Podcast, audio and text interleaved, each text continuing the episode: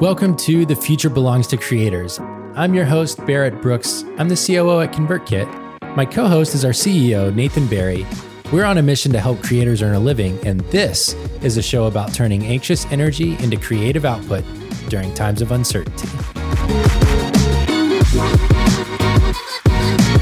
Okay, we're live.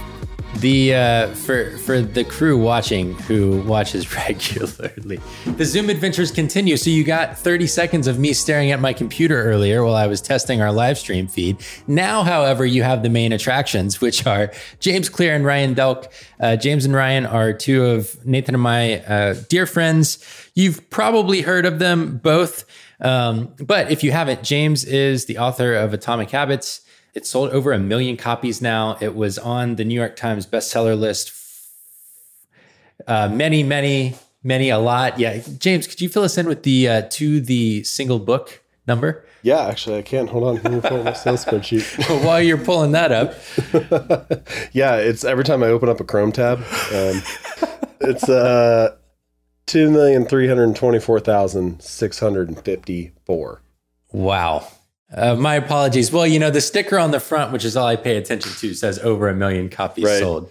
Printing delays, man. Uh, it's one of the best selling books. It'll probably become one of the best selling books of the decade. Yeah, well on its way to being an all time classic. So, James, uh, your No time is more pressure. and more valuable. Yeah, exactly. Thanks for joining us. And then Ryan is the the founder of a company called Primer, which is aiming to make homeschool more approachable and more accessible for parents all over. Could not be more timely for the times we live in. Um, but he also previously uh, led growth at a company called Gumroad, which a lot of creators will be familiar with. Um, and then right before he started Primer, he was at a company called Omni, which was allowing you to both store uh, all your extra stuff and then rent it out to people similar to Airbnb for things like skis and outdoor gear or things for around the home too. So these are James and Ryan. Are, are my my cheeky title for the topic internally was the seven habits of highly prolific creators. It's really great. Uh, I got a kick from that. Uh, anyways, we're going to talk about um, how James and Ryan structure structure their days and their lives to um, to be prolific creators themselves, and just kind of what we can learn from them. But first, let's do a little red, yellow, green check in. Uh, we'll go James, Ryan, and then I'll I'll round it out. Red, yellow, green. If you don't know, James um, is just a quick stoplight style check in for how you're doing today. What happens at each uh, stop? Red, you uh, you get kicked off the podcast. Red is, I'm not having a great day, but this is going to make it better. Yellow is, it's kind of a meh day, but uh, I'm here anyways. And green's like, I'm good to go. Let's do this. Got it. Is there anything besides red when you're surrounded by the current company? um, no, otherwise I'm a green. I'm great. Yeah. Love it. We're catching you uh, kind of on the back half of your day. You get to have a little close it out with um, with the crew here. That's right, man. Early bird gets the worm. Live in the East Coast. I love it. Uh, Ryan, how you doing? Uh, I'm also green. Uh, been pretty crazy a couple weeks, and definitely a few more crazy weeks ahead of us with the school school year starting. But um, yeah, feeling pretty a little tired, but um, so maybe hints of yellow, but mostly pretty green. I hear you. I uh, I'm I think I'm green today. Still working on getting to bed early enough that I get enough sleep by the time my child wakes up, and so that's on me. But uh, other than that, we had a good weekend. We went out blackberry picking. Uh, importantly, also on uh, Saturday, we went out for a little hike in a little state park before it was 100 degrees outside. So on brand. Oh, I know. So on brand.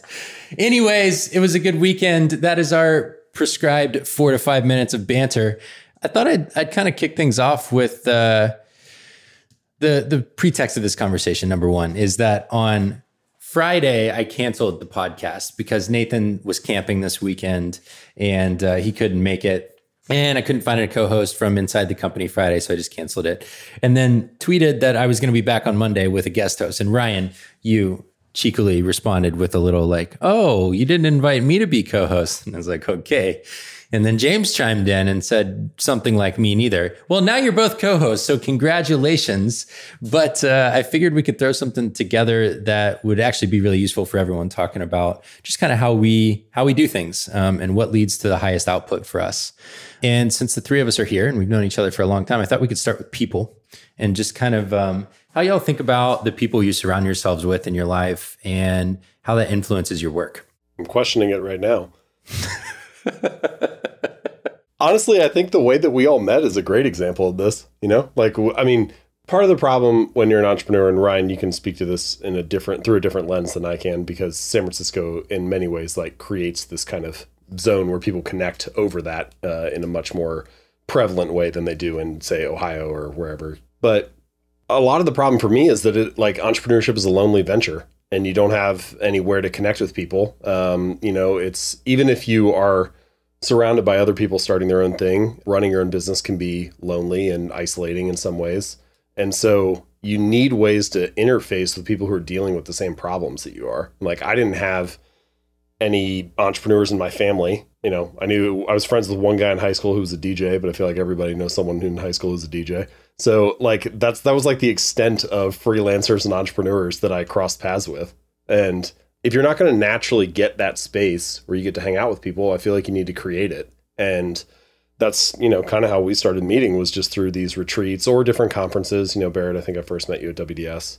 So going to the seeking out or creating spaces where you can be around people who inspire you or create the t- kind of work that you aspire to create or even are just dealing with like the same problems that you're dealing with i think is is really crucial. And there's a space for mentors too but generally i've found it more helpful to be in a space where i'm around people who are like one to two steps ahead of me um, mm. because those those peers have recently dealt with all the same problems or challenges that you've dealt with and there's just a lot of like useful learning and connection that can happen through that. Yeah yeah. Yeah, I would say also, so I agree on the mentors thing. I think people put way too much emphasis on finding like one or two people that are going to be there.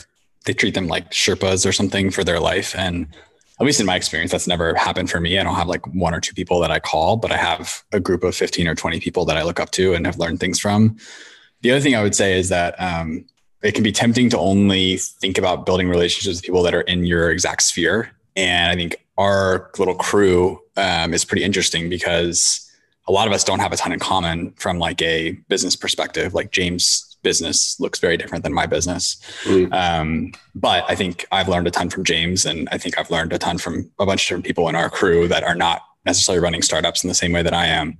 So I think also don't don't sleep on the idea that you can learn a ton from people who are truly like, like I would I would focus more on finding people who are like top 1% at what they do and less almost care less about what they do because you, you can probably learn a lot from anyone who's like the best uh, the best at what they do, whether they're an artist or a writer or a filmmaker or an entrepreneur or whatever. Um, and so I think that's almost that's probably far more important than what the actual thing that they do is in terms of learning. Yeah. Yeah. Anytime you see like evidence of greatness, I'm just like naturally attracted or interested in that. You know, there's like always so many things that you can pick up from being around people like that and it's almost like that is the common denominator is that they care and they're really good at what they do not like everybody happens to be running an email marketing company or whatever you know like mm-hmm. it's there can be a good spread of interest there and honestly a lot of times it's even better that way because you know there's stuff that might be more natural for a SaaS company to try for growth that would be very unnatural for like a blogger to try. But then if you take that and just, you know, tweak it a little bit, it often will give you some kind of interesting edge or you know a new opens up a new area that you hadn't previously considered mm-hmm. yeah so i think in terms of like two things i take away from that and that uh, apply to my own life here too are number one that does cross pollination of ideas and applying things that in a lot of cases are common practice in one industry or one like line of work to another line of work where they might seem novel or new or interesting can really pay dividends to your point james but you only get exposed to that if you're around other people. You know, if you only surround yourselves with uh, yourself with authors, for example, James or Ryan's other startup operators, like there's a lot of benefit to that, right? Because they're on the same journey. But also having a group of peers and people you're around that come from other spaces give you exposure and interest in other ideas. Well, number one, like all of us were kind of not nobody, nobody, but pretty much nobody in terms of what we had done so far when we first met. We were, but our trajectories were all kind of on a similar graph line. And so I think we could see that in each other. Like we may not have been top 1% at anything at the time, but we were trying to be. Like that was our aim is I want to go to a place where I'm very good at what I do and I see that in you. So let's go on the journey together. I think that's something that anyone can take away is finding people on a similar trajectory there's so much shared context there too that uh, when you come up kind of in the same we can call it like a generation so to speak or that same kind of group of you know the people who got started in that like five year span or so. I don't know there's just like a lot of because you're kind of in the same cultural ether uh, there's just a lot of stuff that you just share context on. So you can get up to speed really quick relationships form really fast I think that causes things to translate more. I'm thinking about this more now that we've been talking about this point for the last couple of minutes. And I have a couple of friends who are entrepreneurs in Columbus, but they run like brick and mortar businesses and like retail or pizza shops or stuff like that is it's it's very different and like it's just hard for uh, their insights to translate as well. Um, so there probably is some kind of sweet spot where mm-hmm. it doesn't have to be the same business, but maybe it's like digitally native or you know primarily focused online or whatever and in gr- coming up at relatively the same time as you. You know like seth godin occupies a very different space for me for insight wise you know like it's great to be able to talk with him but he came up in a totally different era. And mm-hmm. so uh, there's just like different learning points there than people who are kind of in your same uh, in that same generation. Yeah. I think also the like relationships compound at a rate that people I don't think totally realize. And so I I spent my framework for either like hiring someone or investing in a company or letting someone invest in my companies are it's almost always like do I want to do business or be in relationship with this person for a decade or two decades? Mm. And I think that there's something really special about the compounding nature of relationships that we maybe just as humans we aren't good at predicting. And so I think if you can find that crew and invest in that crew, it, it feels like that that is like a, a pretty incredible unlock if you can get it right early. Because, you know, we like all of us could meet the equivalent of like James could meet two, you know, startup execs, we could meet an author, whatever, that are like similar field, but like there's just no way that we would build up the whatever it is, eight years of shared context that we have. Like that time is like we had that time and no other relationship we have will ever have that. And so I think that's also something to think about is if you can find those people, invest in them, make the time because the compounding nature of it after five, six, seven, eight, ten years becomes really magical. You've done an incredible job with that, Ryan, too. Like I, I feel like you're so excellent at building those relationships and developing that over the long time span. And you're right. There's some, I mean, you can just sort of see it like nodes in a network. Like you start to meet people and then, you know, you get 10 years out and it's like, holy crap, like there's, you know, 10,000 connections there. But it also is very much the kind of thing that on a daily basis, it doesn't really feel sexy. And you're just like having a conversation here or there or, um, you know, keeping things going. And then all of a sudden you turn around a decade later and it's like you have more opportunities coming your way than you even know what to do with. And suddenly you have to say no to everything which is like this very interesting shift. I think that all of us have felt in our careers at different times. Like you have to say yes to everything and be like very gracious and invested early on, and then all of a sudden you gotta like flip the switch and start saying no to stuff. But it's it's largely because of uh, this kind of compounding of relationships thing that you're talking about. Yeah, totally. Yeah, and I think the longer the longer you go on, and if you are on a good trajectory, like you know, James, now you you do have a best selling book, like you are a sought after speaker and author, and if we didn't have a long history, it would be a lot harder to break through for you. And the same thing with me, like the number of people in my inbox every week. And I think the same is true for all of us who want something, want to chat, want to invest, want to do whatever is long. And I don't, there's not a great way to filter through those people to figure out who's going to be that genuine connection long term yeah. without any context or without any kind of introduction. And so, you know, the walls get higher in terms of who is able to to meet the bar of not it's not like we're trying to keep people out but it is you, you have to say no to more things than you can say yes to at some point. point and uh, so the earlier you can start in building those relationships the more valuable it is well ryan i would love to know how you think about that because i uh, what that phrase I mentioned earlier, like evidence of greatness. I whenever I can see a little bit of that, I feel like I need to reach out to that person right away because that, like what you said, Barrett, like that wall keeps increasing. I think about I got two examples like Chris Burkard, who now has millions of followers on Instagram, is like this really popular travel photographer. I first came across him when he had like, I don't know, 50,000 followers or something. And you could just tell he was going to be big. Like it was just obvious. And Stefi Cohen was the same way. She's like this world class power lifter. And now she's got, you know, probably a million followers. And I think I first saw her when she had like 14,000 or something. And, but you just knew it was like the, you could just see the trajectory. And I always kick myself for, I know Stefi, but I don't know Chris because I like tried to set up a call with him and we just missed each other and we had to reschedule. And I never got around to it and never rescheduled. And then like four years later, he's got 4 million people following him. And so he doesn't even know who I am. Mhm. Um, and yeah, you just need to when you have an opportunity like that, I think you need to like connect with uh, excellent people because the window can be really tight. Yeah. So on the flip side, um, Emily, one of the people listening in, just um, asked when you have all of these opportunities and options for how to spend your time, how do you decide what to say yes to? I think it's always. I mean, so you're going to get a lot wrong. Is the probably the the high level truth. I think for me, I try to. It's probably some calculus between my own excitement or interest about the perceived value that I can create for that person by engaging, and then the perceived value for me in engaging. And so I think at different points in my life, I've optimized for those those things differently and probably care more about one than the other. And so now I probably over index on value for me, me being primer, because I'm just so focused on primer right now. And if it doesn't have value for primer, I'm probably going to say no to it. But there's also periods, like especially when I was been like in between companies or taking time off, where I'm much more oriented around like, hey, I don't really care about value for me. Like I'm just happy to help.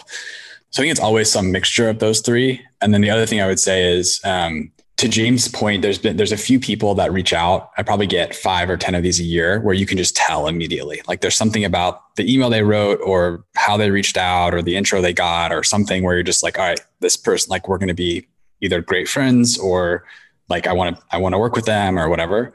And so I think those are I think that's the other that's the exception is there's a few people that will always figure out how to break through. And if you can figure out how to be one of those people, either by working on something really interesting that people want to hear about and connect over, or you know, getting an intro through someone or whatever, then you can break through that way.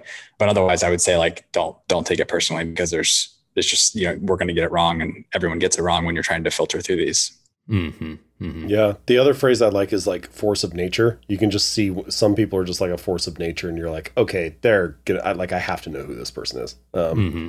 But yeah, kind of similar to Ryan. I, I would say I probably have maybe yeah two or three filters as well. Like one of them, what Ryan was just mentioning, like if it doesn't have to do with primer, you're not focused on it right now. And for so for me, I would say that for me that filter is like, is it relevant to what I'm working on uh, in the moment or what's important to me?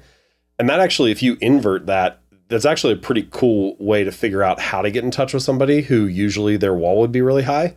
Like if you want to get to know Ryan, having some excuse that is related to homeschooling, some resource that's related to that, some initiative, whatever, that's a great way to get in touch with you right now because all your energy is focused on that. And so sometimes people try to do that with like celebrities. They'll be like, well, what's their charity or whatever. And that that's like kind of a good way to do it. But I think it's it, it's better. They might have had that charity for, you know, 20 years. It's better to ask like, what is really relevant to their uh, interest right now? And then use that as the entry point. Yeah. So relevance to the projects I'm currently working on. That's one. The the second one is probably money. Honestly, it depends on the the request, but like I'm thinking about speaking uh, requests. You know, I'm in this fortunate position where we get multiple requests a day, and you know I literally can't do that many, so we have to filter somehow. And it's a bummer that you know it has to be money, but that's the easiest way to figure it out. Is just like here's what the budget is, um, and so that's money is sometimes a filter depending on what the project is. And then, yeah, oc- occasionally, I, it's so hard to, to describe this well, but you, it's like you know it when you see it. There's just a certain level of thought and care that's put into uh, an introduction or a cold email or whatever. And when it comes across really thoughtful, you can just tell. Um, and so sometimes I'll give that more um, weight than maybe I would normally. Um, the other thing too is, uh, and this is, I'm speaking more now as someone who still does cold outreach and stuff. Most of the time, no doesn't really mean no. It just means not right now. And, uh, you know, people, especially successful people, are busy. And so, generally speaking, people want to be helpful. They are kind, they're generous, they are interested in, you know, trying to like help other people out and want to collaborate or be helpful in some way but we all have competing priorities and so you need to be willing to circle back and to not take a no or even a silence and no reply to not take that personally um, and if you're willing to be a little bit it's like you need to be persistent, but in a friendly way. And if you're willing to do that, then often it'll pan out in some over some time span. Yeah, I like that. Uh, I'd say mine are, are, enthusiasm. Certainly, experiencing the pain of enthusiasm has helped me use that less as a filter these days. Uh, the pain of enthusiasm, meaning you know, saying yes to a speaking thing or saying yes to connecting with someone who I don't know the agenda that they have or mm. whatever. And you go through that and you go teach a workshop at a conference that sounded cool, but actually wasn't able to promote itself and doesn't have anyone in the seats, or your workshop has 15 people in it or whatever. And it's like, okay, I flew to this city. I spent a bunch of time prepping and all of 15 people heard this and I could have done the same thing from my home office on a podcast and like had a thousand people hear it for almost no cost of my time. You know, you do enough of those things and you realize, okay, enthusiasm is not the best filter. And then I guess the other two would be, does it align with my short-term goals and does it align with my align with my long-term goals? And the long-term goals are always the hardest ones to make an excuse for because one example is I have a little bit of an interest, maybe an interest long term in uh, public office. And so any connection that will help inform that potential interest long term is good, but also it has zero relevance to like my goals this year. And so what do I do with that if an opportunity like that comes my way? And usually I try and say yes. Like I'm always trying to plant little seeds along the way that could turn out to be really valuable later, even if they're not immediately relevant to me now. So those are some of my filters. Barrett, my ultimate pain of enthusiasm example was I went to Dubai and gave a speech, and less than 15 people attended. So was, at least I gave up a week of my life to to do that. That's actually pretty good. At least you got to see Dubai? Question mark. I know it was great. Yeah. um, okay, I want to transition topics a little bit. Uh, sleep diet and exercise at least in my life i've found to be kind of the bedrock. Um, those are the the cornerstone habits that i need to maintain in order to stay kind of mentally present enough to do good work and to have good creative output. So i'd love to hear from both of you. Are those things things that you emphasize? And are there any kind of like habits tricks practices that you have around optimizing for for sleep diet and exercise? If so. Ryan you're the expert on habits. What do you think yeah, I actually wrote a book on this if uh, anyone's interested. I actually told Barrett the only thing I would didn't want to talk about on this podcast was habits. And right, he's known for being a great listener. That's what makes him a good leader. Um, I will go quickly so Doctor Habits uh, can talk. Okay. But uh, I, the things I do are uh, so sleep is insanely important to me. Uh, that's that's probably the thing that I've learned over the last three or four years. So I try to get eight hours of sleep every night even with kids and everything.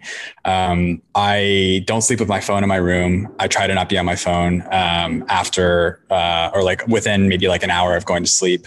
And then I try to not drink much alcohol. So maybe drink alcohol like three or four times a month and then try to do no caffeine and no sugar. So I don't, I don't drink any caffeine at all uh, now. And then I try to eat and drink very little sugar and that's worked pretty well. Um, and then also, I, I, find that exercise and sleep are like a loop. And if I exercise well, I sleep better. If I sleep better, I want to exercise more. And that loop just kind of, you know, if you can get that spinning, then you're in good shape. So, and then diet, I don't put a ton of emphasis on, um, but just try to eat healthy. I like that idea of it being a loop. It definitely is. Uh, feels that way for me and it also makes me think like where are other kind of habit loops like that or created like positive uh, feedback loops you know there's certainly like some creative ones that are like that. The more I read, the more I feel feel like writing. It's easier for me to write if I read a lot. You, I used to think, oh, if I'm not writing well, I just need to spend more time on it. But actually, I usually need to read more. Um, yeah, it's like when the outputs actually become the inputs. Like I exercise I kind well of, because uh, I sleep, but then I want to sleep because I exercised well. I kind of think about it like driving a car. Like the point of having a car is not to be at the gas station and just pump gas into it all day long and never go anywhere. But if you never fill up, you like you break down, and so you need like you need both to fill it up and to go on adventures. But I've always been pretty good about two of the three. Um, I've always been pretty good about sleep. That's kind of been my cardinal rule, even since college. Like if I um, if I was studying for a test or something and it got to midnight, my rule was like I would rather go to bed at midnight than study for another hour and try to like be more prepared or whatever. So I'm pretty good about pretty good about sleep and getting you know at least eight hours or so training has been uh, my introduction to it was as an athlete and like playing baseball and stuff and then i just kind of have kept it up in various ways since then um, and I, I like strength training it's kind of it's not meditation but it's kind of meditative for me in the sense that it's the only place that i go where I don't have to think about all the other things that I need to do. Um, it's the only the gym's really the only place where I like actually leave work behind. And that can be hard when you're an entrepreneur and you have a home office because there's never really a clear delineation. So I find it really helpful for that reason. I, I actually don't think I would still be an entrepreneur if I didn't work out. Uh, I mm-hmm. think that it would have just the mental side of it would have got to me at this point, and I would have been like, "This is too hard. I just I should go get a regular job." So those two I'm pretty good with. Nutrition, I, quite frankly, I've never really optimized that well. Um, I'm actually trying to do a better job of that in just this last um, week or two. I've like started kind of a new program with that, so we'll see. I've never actually done like a formal program or diet or whatever, so we'll see how that goes. That's kind of a work in progress, but I've never done as well on that one as I do on the other two. Yeah. I mean, I want to highlight the one thing that you said, James, was that you are not sure you'd still be an entrepreneur if you didn't exercise the way you do. And I think for all three of us, exercise is such a major part of just what keeps us going. One of my triggers is uh, if I'm experiencing anxiety or or starting to feel the like tinges of depression coming on at, in any given cycle of usually related to stressful times at work, I take a step back and I analyze these three things. You know, how am I sleeping? How am I eating? Am I exercising? And almost always, I'm not saying this is the solution for everyone, but for me, those three things are out of whack. I'm probably having a cocktail instead of working out in the evenings. I'm probably letting my diet slip a little bit. I'm probably not sleeping very much uh, or as much as I should. And so for me, I try and exercise at least three times a week, um, pretty hard. Like, and when I say exercise, I mean like really pound out a workout for 45 minutes or an hour. I do like walks and play some basketball or something. And I know that that is technically exercising, but I don't think of it that way. I think of it more as like play, which has its own place too. Sleep, I've had anxiety around since I was a kid. Like I've had anxiety around going to sleep my whole life. And so that is the hardest one for me, but it's the biggest key to me feeling good, not being as frustrated, like doing good work. And so to fix that, I've tried to create a routine at night that I follow. And I know that if I turn the all screens off by before 10 and the dogs have been walked and the dishes have been washed and I go upstairs and I same thing, Ryan, I leave my phone and my iPad and everything in my office, which is a floor below our bedroom, then I know that I'm likely to get good enough sleep because I'll just do my thing, read and go to bed. But if I pass that 10 o'clock mark, I'm probably going to be up until 1231. And because it just becomes this like cascading series of mistakes, basically. Uh, and then on the diet side, in my early 20s, I had a bunch of uh, issues around stress, but that got tied into diet. And I basically went no dairy, no um, gluten, and low sugar, and have pretty much done that for the past decade. And that that works pretty well for me as a default and helps me stay stay in pretty good space. I am the worst about the sugar piece. That's probably the part that I struggle with the most. Okay, we had a question. I'm going to do one to each of you, and then we'll do one more about family, and then we'll wrap up. Um, Teddy asked one in the chat, James, for you. He said, I love the British cycling team story. Do you have thoughts on applying that mindset to creating in 2020? Create, what was the last part? Creating in 2020? Yeah. I don't know if it's any different right now or not. Uh, what, what book is the British cycling?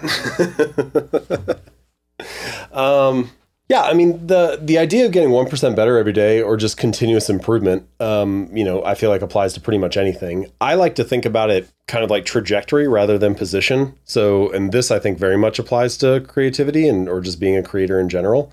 We talk a lot about position in life, like what is the number on the scale, what is the number in the bank account, you know, what is the current status of whatever the thing is that you're working on and I think we don't talk enough about trajectory. Um, and as a creator, you're basically just trying to focus on being on an upward or 1% better or slightly improving, however you want to define it, uh, trajectory each day.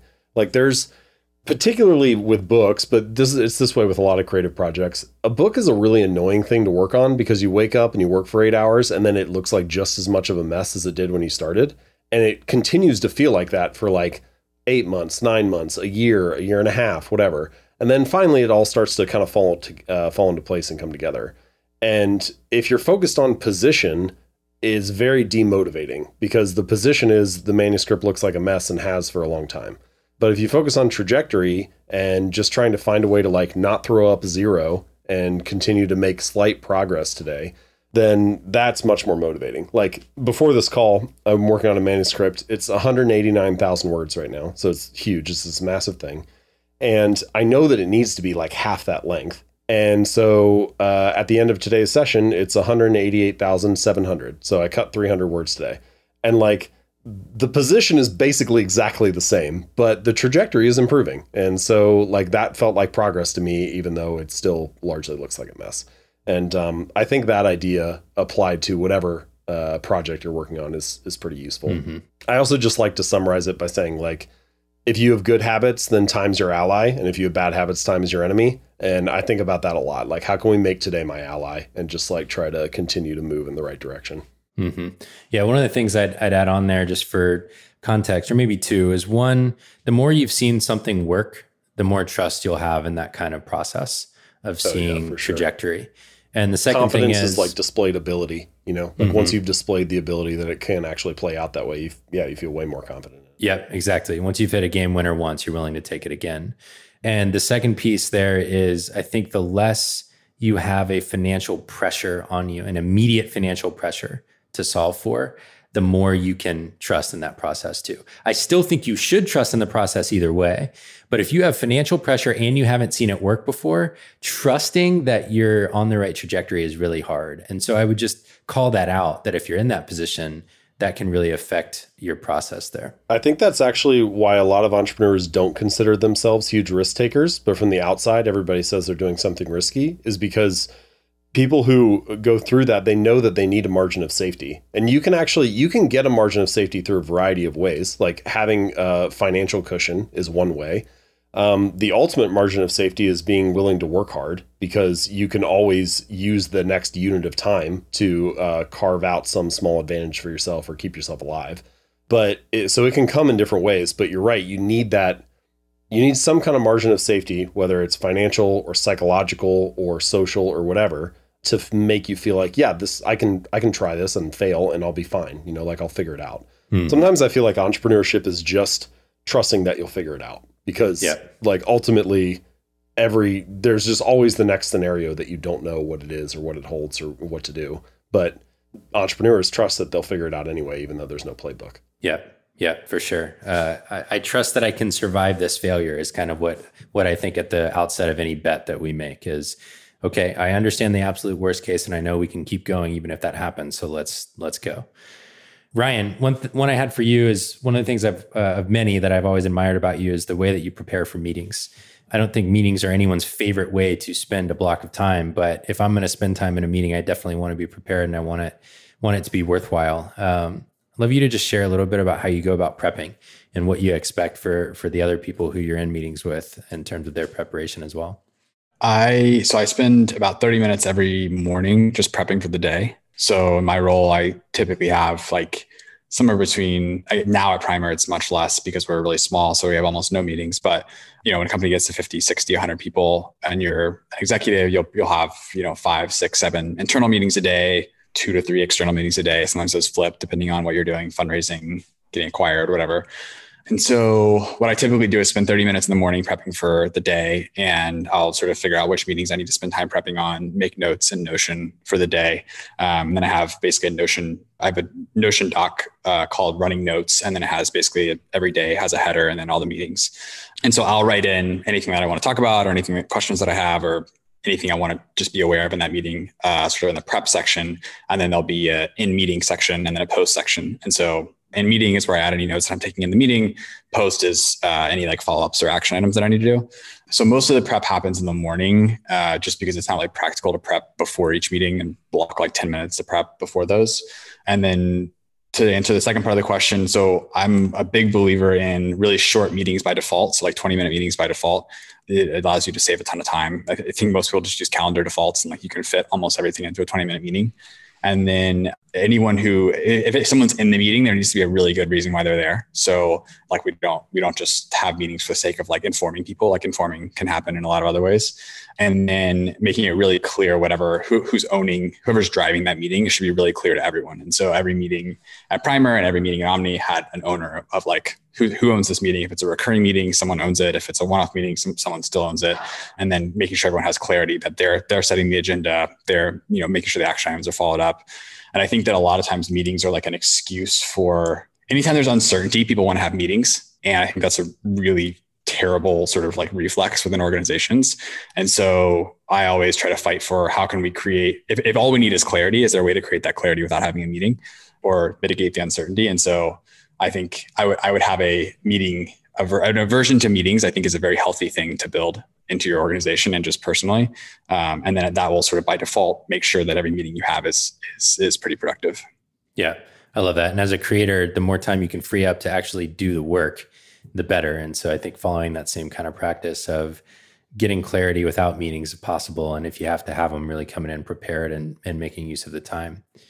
Um, okay, last one. I had two more topics I wanted to cover: family and money. But you know, money is always talked about all over the place, so we won't cover that one. But I do want to talk about family. We're all three married. Uh, kids are in our futures in one way or the other. The other, I think, based on what I know about all of us, um, Ryan and I are already having kids, and so I know that family is important to all of us. Uh, I'd love to just kind of hear what some of the habits or practices you have around having intentional family time and, and balancing that work and home life because we're all three very ambitious very driven at work. And and like you said james especially now being able to work at home and never really put it down if you don't want to makes it that much easier to skip out on the family piece. So yeah what are just some of the things that y'all do to prioritize this family and, and home relationships? So i would say i've struggled a lot with this over the years. Um, our current strategy, which is working well. So ever since my first son was first kid was born, we have another one on the way. I have basically done every morning with him. So I'll get him out of bed and then we spend between an hour, an hour and a half together um, in the morning when my wife sleeps. And we make breakfast and coffee and smoothies and different things. And so that pattern has been, I think, really healthy for us, for him and I to get a dedicated chunk of time in the morning just us every day. And so that's worked really well for us. And so I think to the extent that it's possible to build that into your schedule, that can work really well. And then the thing that my wife and I are doing is we are uh, blocking basically two nights a week that are sort of like no work date nights. And so we do that. And then one day uh, each weekend, try to block as like a no work day.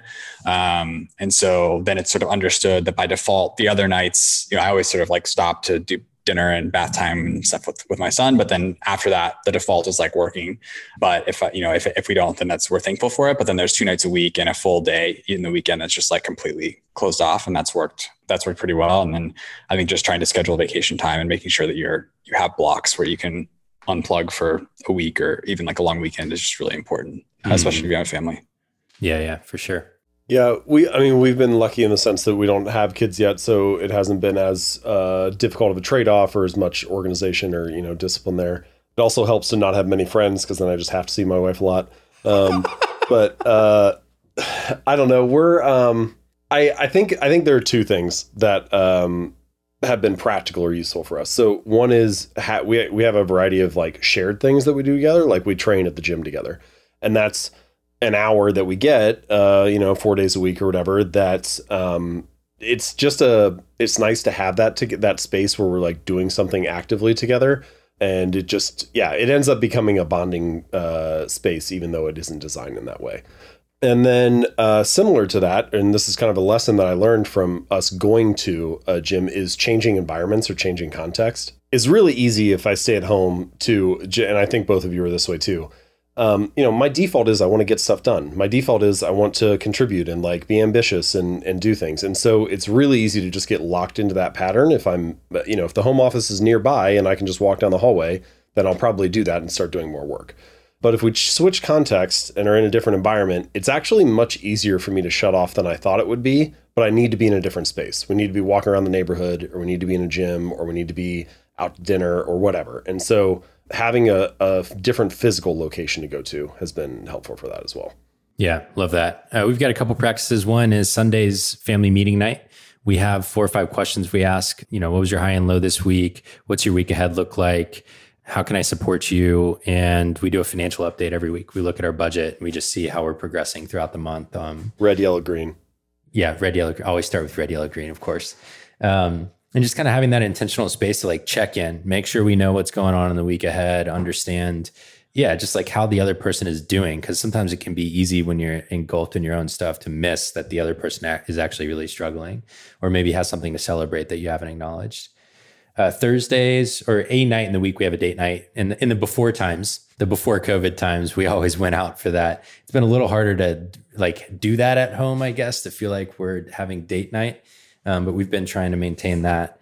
And then my default is is same thing, Ryan. Uh, I'm there for bath and bedtime and that's the default and then if like i'm making an intentional decision to have a happy hour with friends or go play basketball one night or something that is a decision i'm making not to do the norm as opposed to it being the other way around where i might be there for bedtime and i've just found like that has just created this into the day that's really special with uh, with the kids so really enjoyed that um, i brought that up because i think a lot of people would be surprised the degree to which a lot of entrepreneurs who have healthy family lives prioritize it I think it's it's kind of like the easy thing to do to let it the the relationships fester and and kind of deteriorate over time at home when you have successful and big goals uh, out in the world. So, anyways, wanted to highlight that. Just to add to that, I you know I think that's one thing I respect about both of you and where we started this conversation talking about like creating a space to connect with people and like um, you know if you can't naturally find those environments then like building them yourselves or hosting retreats or whatever I think there's a lot of value to seeking out entrepreneurs and creators who do prioritize things like that so that you can see that it is more of a norm and the people that you surround yourself with are also valuing some of those things that maybe are more easily brushed aside in the name of ambition or whatever. And mm-hmm. uh, so I, I think that there are, in that sense, there are a lot of benefits beyond just growing your business to finding the right crew to hang out with. Yeah, agreed, agreed. Okay, do do do do do. Creator of the day. I always do a little jingle uh, if you've never listened all the way through. Anyways, it's rapid fire round. We're going to do a creator of the day each and then a resource of the day and then we'll get out of here. Creator of the day. Did you each prepare one? The jingle took me off my game. I'm ready though. We can let's let's start and we'll we'll come up with something. Okay, my creator of the day then is CJ McCollum. He is a shooting guard for the Portland Trailblazers, but more importantly, he is a uh, creator. I'll share my screen in two ways that he's creating right now. One is he just did a partnership with Adelsheim Winery here in Oregon and made a new Pinot Noir called McCollum Heritage 91. It's coming out this week, which I think is pretty cool. And then he's also got a podcast. If you enjoy sports, and business. They kind of talk a little bit about both CJ McCollum and a guy named Jordan Schultz, who's kind of like the media half of it. Um, do a podcast regularly, not during the playoffs though, so it's not happening right now. So the most recent one is recapping the Last Dance, the Michael Jordan show, and a couple other things. So uh, if you haven't heard of CJ, he's a great guy, and he's probably more interesting off the court than he is on the court. Although he's a very good basketball player. So CJ is my creator of the day. All right, you two, who you got? Uh, all right, so my creator, it'll it's basically a Twitter follow, but uh, her name is Angela Jiang, and I feel like she's the most underfollowed person that I follow. Um, and she's really sharp, and every time she doesn't tweet often, but every time she does, it makes me like stop in my feed and think. So um, yeah, I'll give Barrett a link, and you can drop it in the show notes or whatever. Love it, Ryan. Mine is uh, there's uh, it's Eugene Wei, who's a he's also a primer investor, but he's a essayist and um, online writer who's written a bunch of really really cool uh, really cool pieces across like a lot of different topics. And so read his stuff a lot, and I also think he's highly underfollowed. Um, so he's really great both on Twitter and uh, essays are really good too. Love it. That's great. Um, okay, I'm not going to put you both on the spot for resources of the day, but I did come up with two resources of the day. My first one is the Clear Habit Journal from our friend James Clear. This is a way to put James' teaching into practice. I have, I actually just have a plain notebook where I write down the habit. Uh, I track again. I set goals for the year. I break them down into habits. I track them daily at night, right before I go to bed. It's part of my bedtime routine. James has made it way easier with this to not have to come up with it on your own. And they partner with a great company called Baron Fig, whose founder Joey Cofone is also awesome. And maybe I should have him on the show sometime. But um, anyways, check that out. And then my second resource of the day is Primer Navigator. With the school year coming up, um, kind of starting in a lot of places, Primer has made it, aka Ryan, has made it really easy for you to understand local regulations and requirements for homeschooling.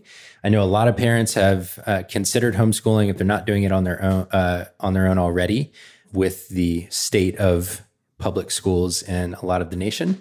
Um, so, anyways, if you've thought about homeschooling or you are homeschooling or you're just a little bit curious, uh, Primer Navigator will help you get started with at least the kind of regulatory piece of it and understanding what the requirements are locally. And then they have a great library of resources too, if you want to check that out for things like lesson plans, activities, and uh, other homeschooling resources like that. So, anyways, I thought I could give you both a shout out since you were here for the day. I'll send you your check next week. I love it. Uh, closing it out with a thought of the day from uh, my friend James. Goals are good for setting a direction, but systems are best for making progress. A handful of problems arise when you spend too much time thinking about your goals and not enough time designing your systems. Um, hopefully that aligns with some of what you heard from us today. We have systems for a lot of things we do, and I think sometimes actually we take them for granted because they've been around so long. But I, I think you'd be surprised by the number of just habits and systems that are in place behind the people you see doing work that you're inspired by. So hopefully this gave you a little peek into that. All right, that's it for today. Hope y'all enjoyed it. See you next time.